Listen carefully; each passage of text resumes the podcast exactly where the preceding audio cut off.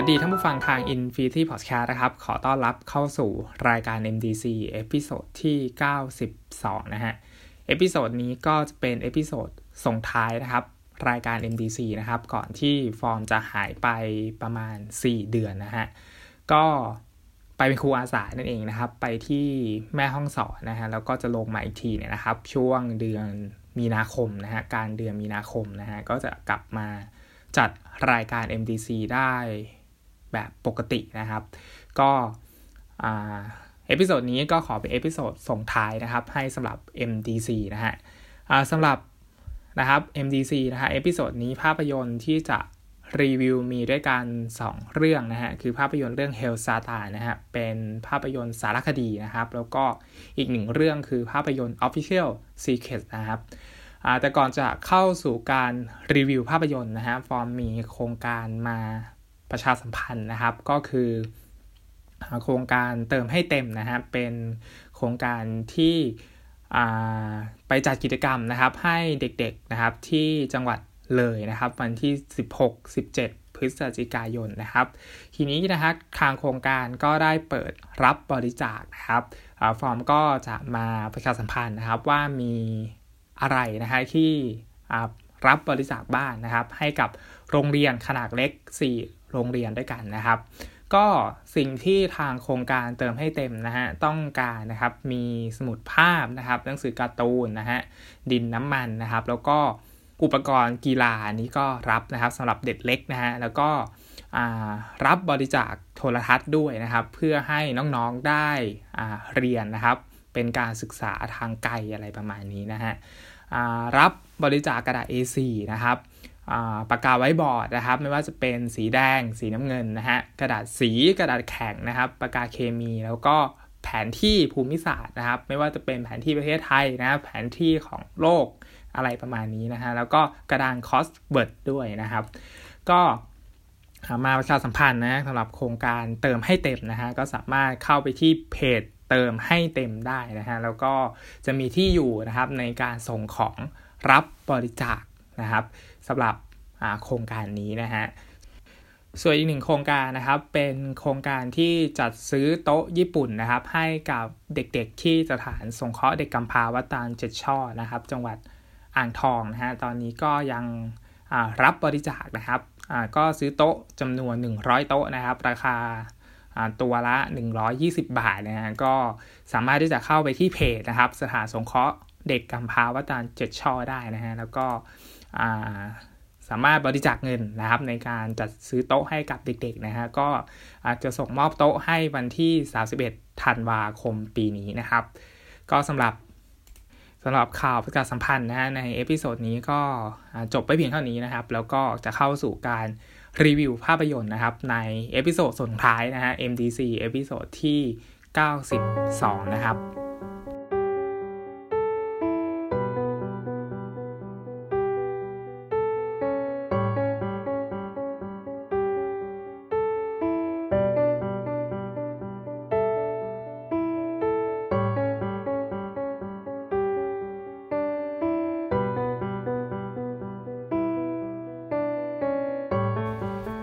เรื่องแรกนะฮะที่จะรีวิวคือภาพยนตร์สารคดีนะครับเฮลซาตานของผู้กำกับเพนนี่เลนนะฮะก็เป็นภาพยนตร์ด็อกิเมนทารีนะฮะที่ทางด็อกขับนะครับเอามาฉายในบ้านเรานะฮะแล้วก็ตัวสารคดีกำลังเข้าอยู่ที่ Lido Connect นะฮะมีหลายวันอยู่พอสมควรนะครับ รอบฉายนะฮะสารคดีเรื่องนี้นะฮะก็จูหัวไว้ค่อนข้างน่าสนใจนะครับ คือ เป็นการจั่วหัวในโปสเตอร์นะครับ ว่าเราบูชาซาตานไม่ใช่แค่เพื่อกวนตีนคนอื่นเล่นๆ อะไรประมาณนี้นะฮะเมื่อรับชมจบแล้วนะฮะก็เข้าใจประโยคนี้ได้ในทันทีนะครับ ว่าทุกๆการกวนตีนนะครับของลัทธิซาตานนะครับ มันเต็มไปด้วย message ข้อความที่ต้องการที่จะสื่อสารไปถึงประเทศของเขาที่เขากำลังอยู่นะครับ ไปถึงสิทธิ เสรีภาพนะครับในการที่จะเลือกนับถืออะไรอะไรประมาณนี้นะฮะตัวสารคดีนะครับก็เป็นสารคดีที่ไม่ได้ยาวมากนะครับ มีความยาวประมาณ 95 นาทีนะครับ เป็นสารคดีสั้นๆนะครับ แต่ว่าเนื้อหาสาระค่อนข้างครบถ้วนเลยทีเดียวนะฮะแล้วก็ทำให้เราเห็นภาพอย่างกว้างมากๆนะฮะของลัทธิซาตานนะฮะ สารคดีก็เล่าผ่านบุคคลนะครับที่นับถือซาตานได้น่าสนใจนะฮะแล้วก็ซาตานเนี่ยนะครับไม่ใช่เป็นสิ่งที่ยึดถือเหมือนพระเจ้าในศาสนาคริสต์นะครับ แต่ว่าซาตานเนี่ยเป็นเพียงแค่สัญลักษณ์ในการที่จะแสดงออกของเขาเพื่อที่จะต่อต้านความเชื่อทางศาสนาคริสต์อะไรประมาณนี้นะฮะสิ่งที่น่าสนใจก็คือว่าตัวหนังนะครับพาเราไปนั่งฟังนะครับ คนที่นับถืออ ลัทธิซาตานนะครับได้อย่างน่าสนใจนะฮะแล้วก็คนต่างๆเหล่านี้นี่ยครับ ก่อนหน้านี้ก็นับถือศาสนาคริสต์ทั่วไปนะฮะแต่ว่าสุดท้ายก็เปลี่ยนมานับถือศาสนา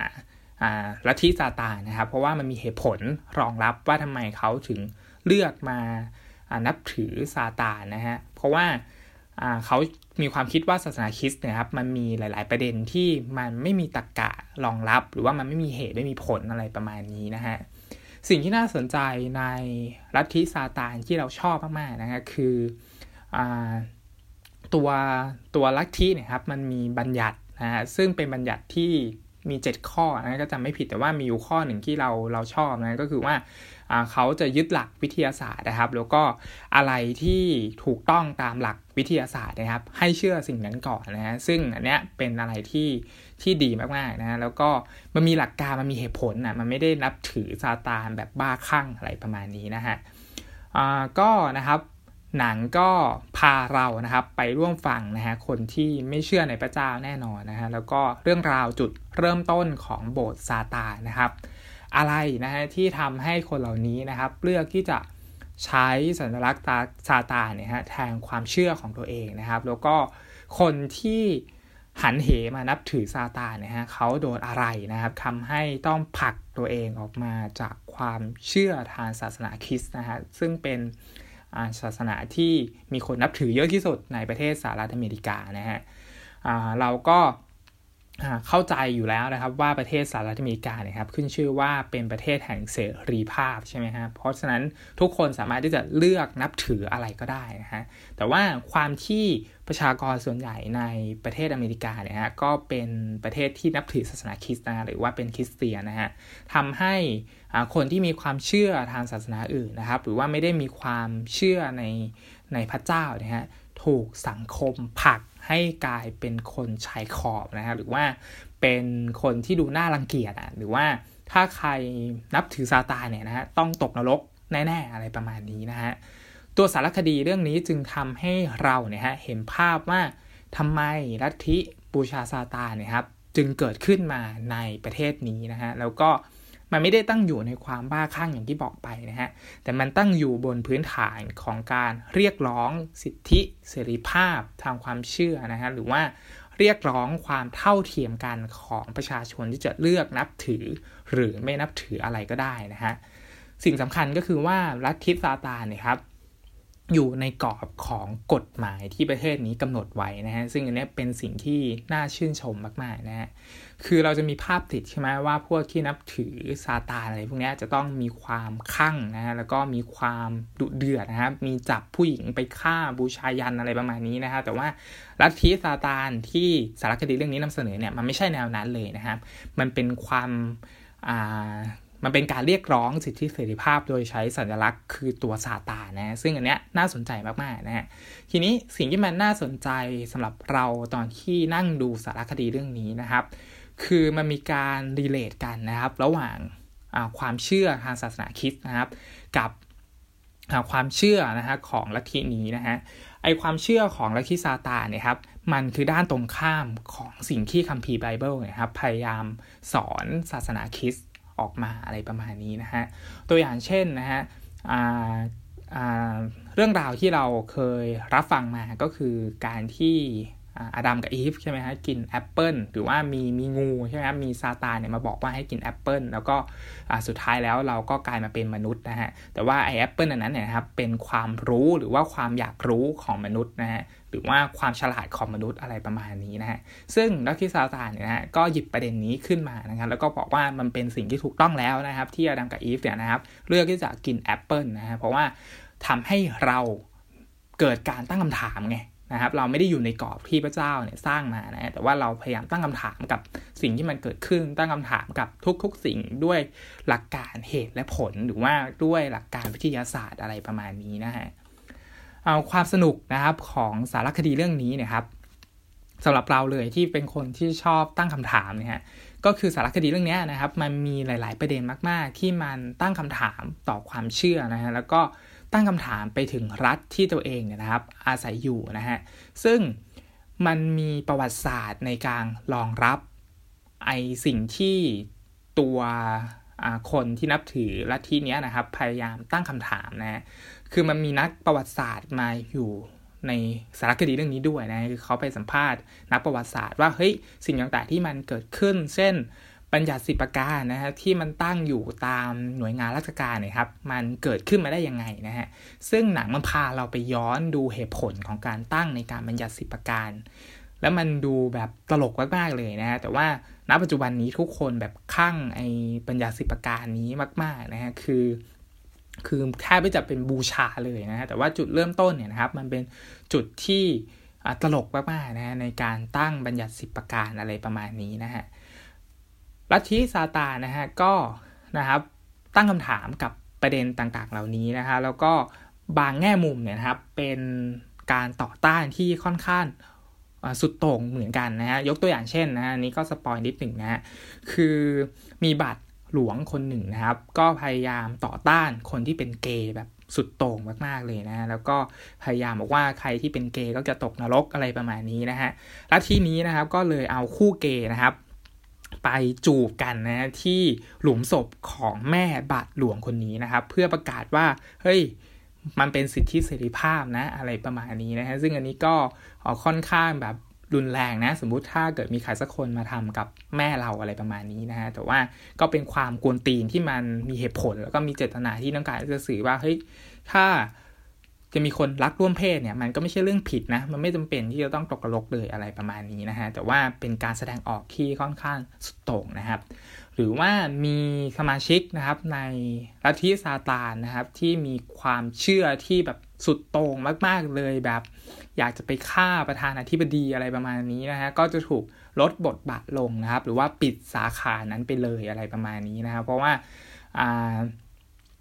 ทุกคนเชื่อว่าเราต้องเคารพกฎหมายก่อนนะฮะถึงที่จะดำเนินกิจกรรม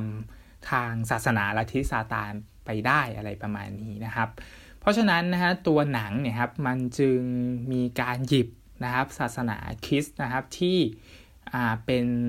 พูดง่ายๆก็คือเป็นศาสนาหลักนะของของประเทศอเมริกานะครับ มาล้อเลียนนะฮะซึ่งก็มีส่วนที่น่ายินดีนะฮะแล้วก็มีส่วนที่ไม่ค่อยน่ายินดีเท่าไหร่นะฮะถ้าเรามองในมุมที่เรานับถือศาสนาที่กำลังโดนล้อเลียนอยู่อะไรประมาณนี้นะครับสิ่งที่คนในศาสนานี้กำลังทำเนี่ยครับ มันเป็นความเกียนแน่ๆนะฮะแต่ว่ามันเป็นความเกียนที่มันใส่คำถาม ซ่อนไปอยู่ในนั้นนะแล้วก็เป็นคำถามที่น่าขบคิดนะครับไม่ว่าจะเป็นประเด็นรักร่วมเพศอย่างที่ฟอร์มได้ยกตัวอย่างไปนะหรือว่าประเด็นกฎหมายเรื่องความเท่าเทียมกันนะครับของการนับถือหรือว่าไม่นับถืออะไรนะฮะหรือว่าคำถามต่อรัฐธรรมนูญนะฮะซึ่งเขียนไว้เลยนะครับ ว่าทุกคนมีสิทธิเสรีภาพในการที่จะเลือกนับถือนะฮะแต่ว่าในทางปฏิบัติแล้วเนี่ยนะครับมัน แทบที่จะทำได้ยากนะฮะแล้วก็คนที่ไม่ได้มีความเชื่อในพระเจ้าก็จะถูกขับออกไปจากสังคมอะไรประมาณนี้นะครับจนไปถึงนะครับประวัติศาสตร์นะอย่างที่ฟอร์มได้บอกไปนะครับ ว่าหนังเนี่ยนะฮะก็ให้นักประวัติศาสตร์นะครับ มาเล่าเกี่ยวกับบัญญัติสิบประการนะครับ ว่าทำไมมันถึงถูกตั้งไว้ตามหน่วยงานราชการนะฮะแน่นอนว่ามันเกิดมาจากภาพยนตร์เรื่องบัญญัติสิบประการใช่ไหมครับซึ่งมันดังมากๆ แล้วก็มันมีการปราบปรามคอมมิวนิสต์ด้วยอะไรประมาณนี้นะฮะ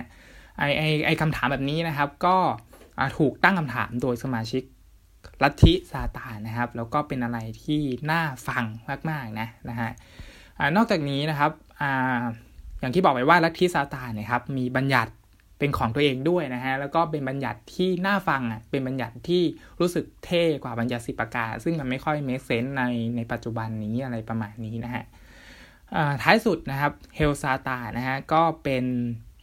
สารคดีนะครับที่นำเสนอมุมมองความคิดความเชื่อนะฮะต่อสิทธิของประชาชนคนธรรมดานะฮะตัวอย่างเช่นนะครับ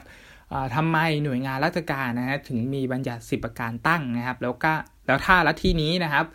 จะไปตั้งรูปปั้นของซาตานเนี่ยข้างๆบัญญัติสิบประการเนี่ยนะครับจะทำได้ไหมนะครับเพราะว่ารัฐธรรมนูญบอกว่าสามารถที่จะทำได้อะไรประมาณนี้นะฮะ ซึ่งหนังก็ปิดท้ายไว้น่าสนใจมากๆนะฮะอันนี้ฟอนจะไม่สปอยนะครับว่าตอนท้ายเนี่ยครับเป็นประโยคอะไรนะที่ผู้นำลัทธินะฮะได้ทิ้งแมสเซจไว้ให้ผู้นำในประเทศนี้นะฮะเพราะฉะนั้นนะครับตัวหนังจึงเป็นหนังสารคดีนะฮะที่ส่วนตัวเราคิดว่านะฮะต้องเปิดใจที่จะรับชมนะฮะแล้วก็สำหรับคนที่ ไม่ค่อยมีความเชื่อทางศาสนาเนี่ยฮะหนังค่อนข้างสนุกมากๆเลยนะฮะแล้วก็ดูเพลินมากๆนะดูขำมากๆในในในสิ่งที่ผู้คนที่นับถือและที่ซาตานเนี่ยเลือกที่จะล้อเลียนหรือว่าเลือกที่จะกระทำอะไรประมาณนี้นะฮะแต่ว่าในทุกๆการกระทำเนี่ยมันมีเหตุผลมันมีพื้นฐานมันมีกฎหมายรองรับที่มันไม่ได้ข้ามเส้นของกฎหมายที่มันมีอยู่อะไรประมาณนี้นะฮะ อีกอย่างหนึ่งก็คือว่าเราได้เห็นว่าเฮ้ยในโลกนี้มันมีชุมชมชนคนที่เชื่อในซาตานแบบนี้ด้วย แล้วก็เป็นความเชื่อซาตานที่ไม่ได้ยึดติดว่าซาตานเนี่ยมีตัวตนอยู่จริงบนโลกใบนี้นะฮะแต่ตัวซาตานเนี่ยนะครับเป็นเพียงสัญลักษณ์ในการแสดงออกถึงเสรีภาพ ต่ออำนาจรัฐที่พยายามทำให้ทุกคนเนี่ยครับ มีความเชื่อไปในทางเดียวกัน หรือว่าพยายามตีกรอบว่าทุกคนต้องอยู่ในกรอบนี้เพื่อไม่ให้เกิดความวุ่นวายอะไรประมาณนี้นะฮะอย่างไรก็ดีนะครับ ความน่ายินดีของผู้คนในสารคดีเฮลซาตาเนี่ยฮะคือสมาชิกทุกคนเนี่ยนะครับอยู่ในประเทศที่ค่อนข้างเสรีนะแล้วก็เรารู้สึกว่ามันมีความปณีประนอมอยู่พอสมควรนะครับ แล้วก็ทุกคนเนี่ยยังอยู่ในกฎหมายนะครับ หรือว่าคนส่วนใหญ่เนี่ยยังเคารพ ในกฎหมาย แล้วก็ยินดีที่จะรับฟังทุกฝ่ายนะฮะมองมุมกลับกันนะฮะถ้าความเชื่อแบบนี้นะฮะเกิดขึ้นในสังคมไทยนะฮะซึ่งเรายึดมั่นนะครับว่าประเทศไทยของเรานะครับ เป็นเมืองพุทธนะฮะการเรียกร้องด้วยท่าทีแบบปฏิซาตานนะฮะคงจะถูกแบบปนามหรือว่าถูกรุมล้อมหรือว่าถูกทำร้ายร่างกายไปแล้วก็ได้นะฮะซึ่ง เราเชื่อแน่ๆนะครับ ว่าถ้ามันเกิดขึ้นในประเทศเราเนี่ยมันจะต้องมีเหตุการณ์แบบนี้เกิดขึ้นนะแล้วก็คนที่พยายามที่จะแสดงออกแบบนี้เนี่ยฮะก็จะไม่มีที่ยืนอยู่ในสังคมประเทศไทยแน่ๆนะฮะซึ่ง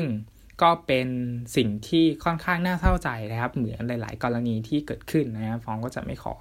ลงรายละเอียดแล้วกันนะครับ ว่ามันมีกรณีอะไรที่มันเกิดขึ้นบ้างนะฮะแต่ว่าทุกคนก็ได้เห็นข่าวนู่นนี่นั่นไปแล้ว เกี่ยวกับความเชื่อทางศาสนานะครับ อันนี้เป็นภาพยนตร์สารคดีนะครับ ที่อยากจะแนะนำนะฮะก็มีรอบฉายอยู่ที่ Lido Connect นะฮะสำหรับ Hell Satan นะฮะ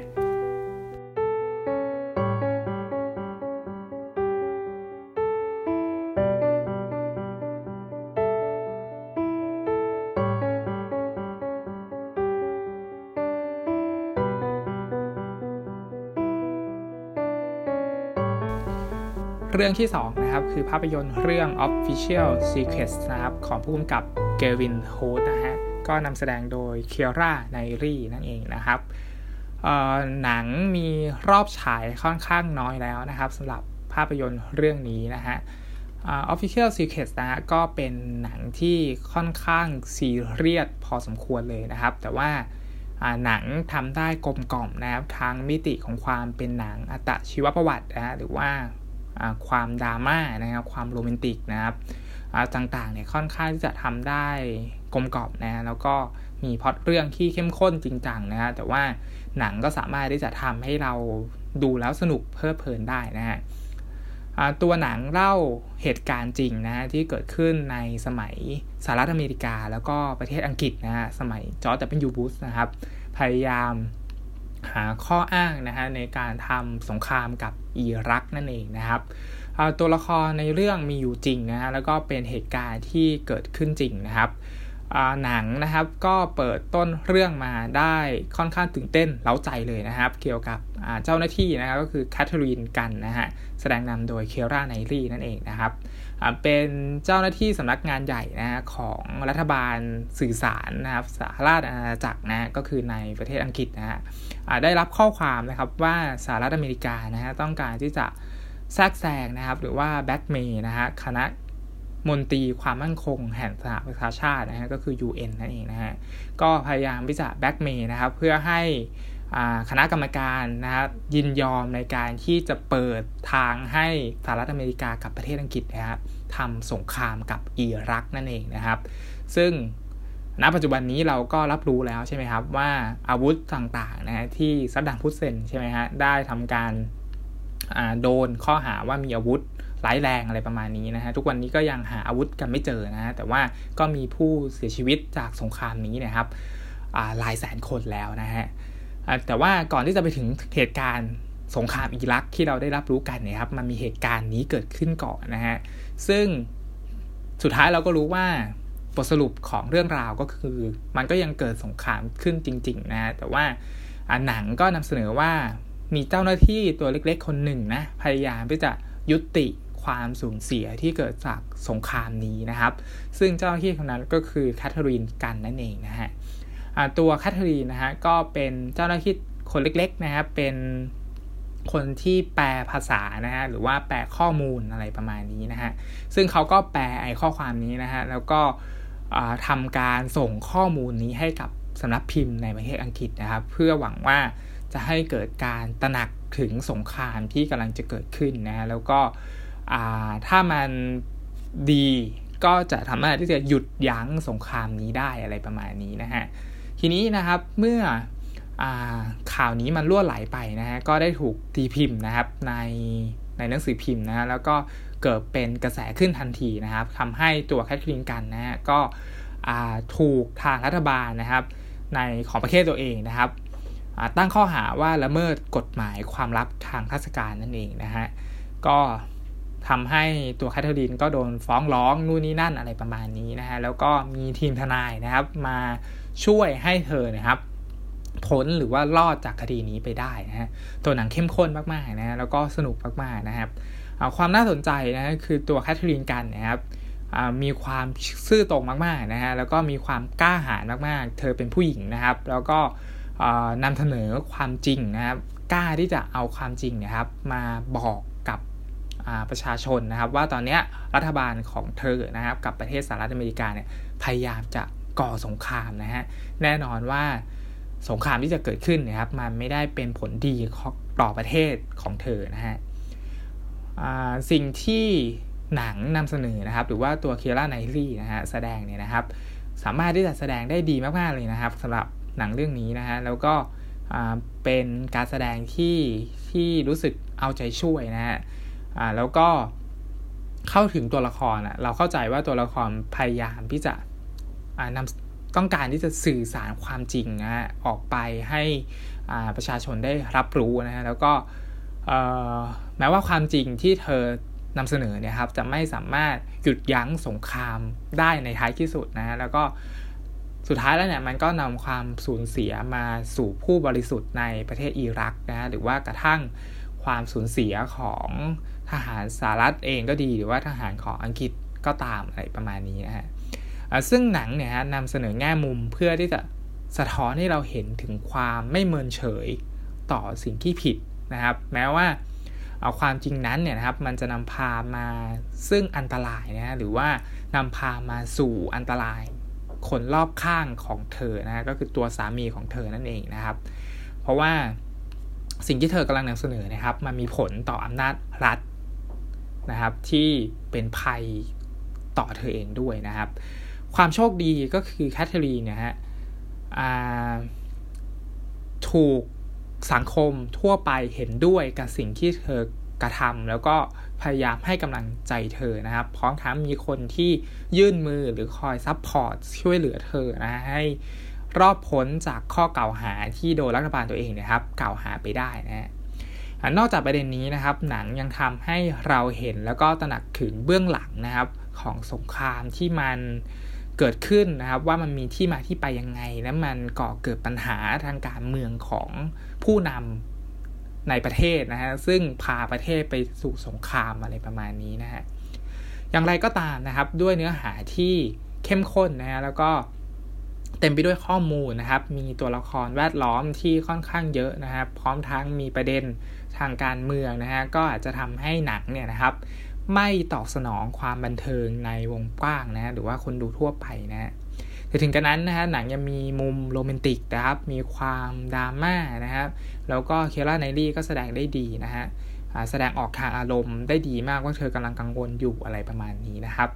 แม้ว่าบทสรุปของหนังเนี่ยฮะตามเรื่องจริงเนี่ยมันก็จะจบง่ายมาก ๆเลยอะไรประมาณนี้นะฮะแต่ว่าไอ้ความง่ายเนี่ยนะครับมันมีประเด็นทางการเมืองซ่อนอยู่นะฮะ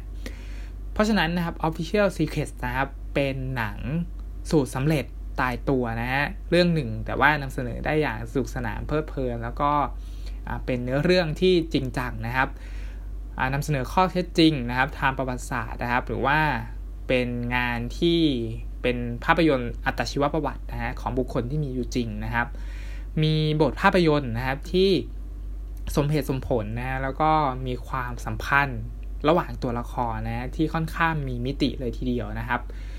เพราะฉะนั้นนะฮะโดยรวมนะครับ ภาพยนตร์เรื่องนี้จึงเป็นหนังดีนะฮะที่ดูสนุกแล้วก็สามารถที่จะเอาใจช่วยตัวละครได้พอสมควรเลยนะครับ อันนี้ก็มีรอบฉายไม่เยอะแล้วนะฮะสำหรับภาพยนตร์เรื่องนี้นะครับสำหรับ MDC นะครับ episode ที่ 92 นะฮะก็ขอจบรายการไปเพียงเท่านี้นะฮะแต่ก่อนจะจากกันนะฮะ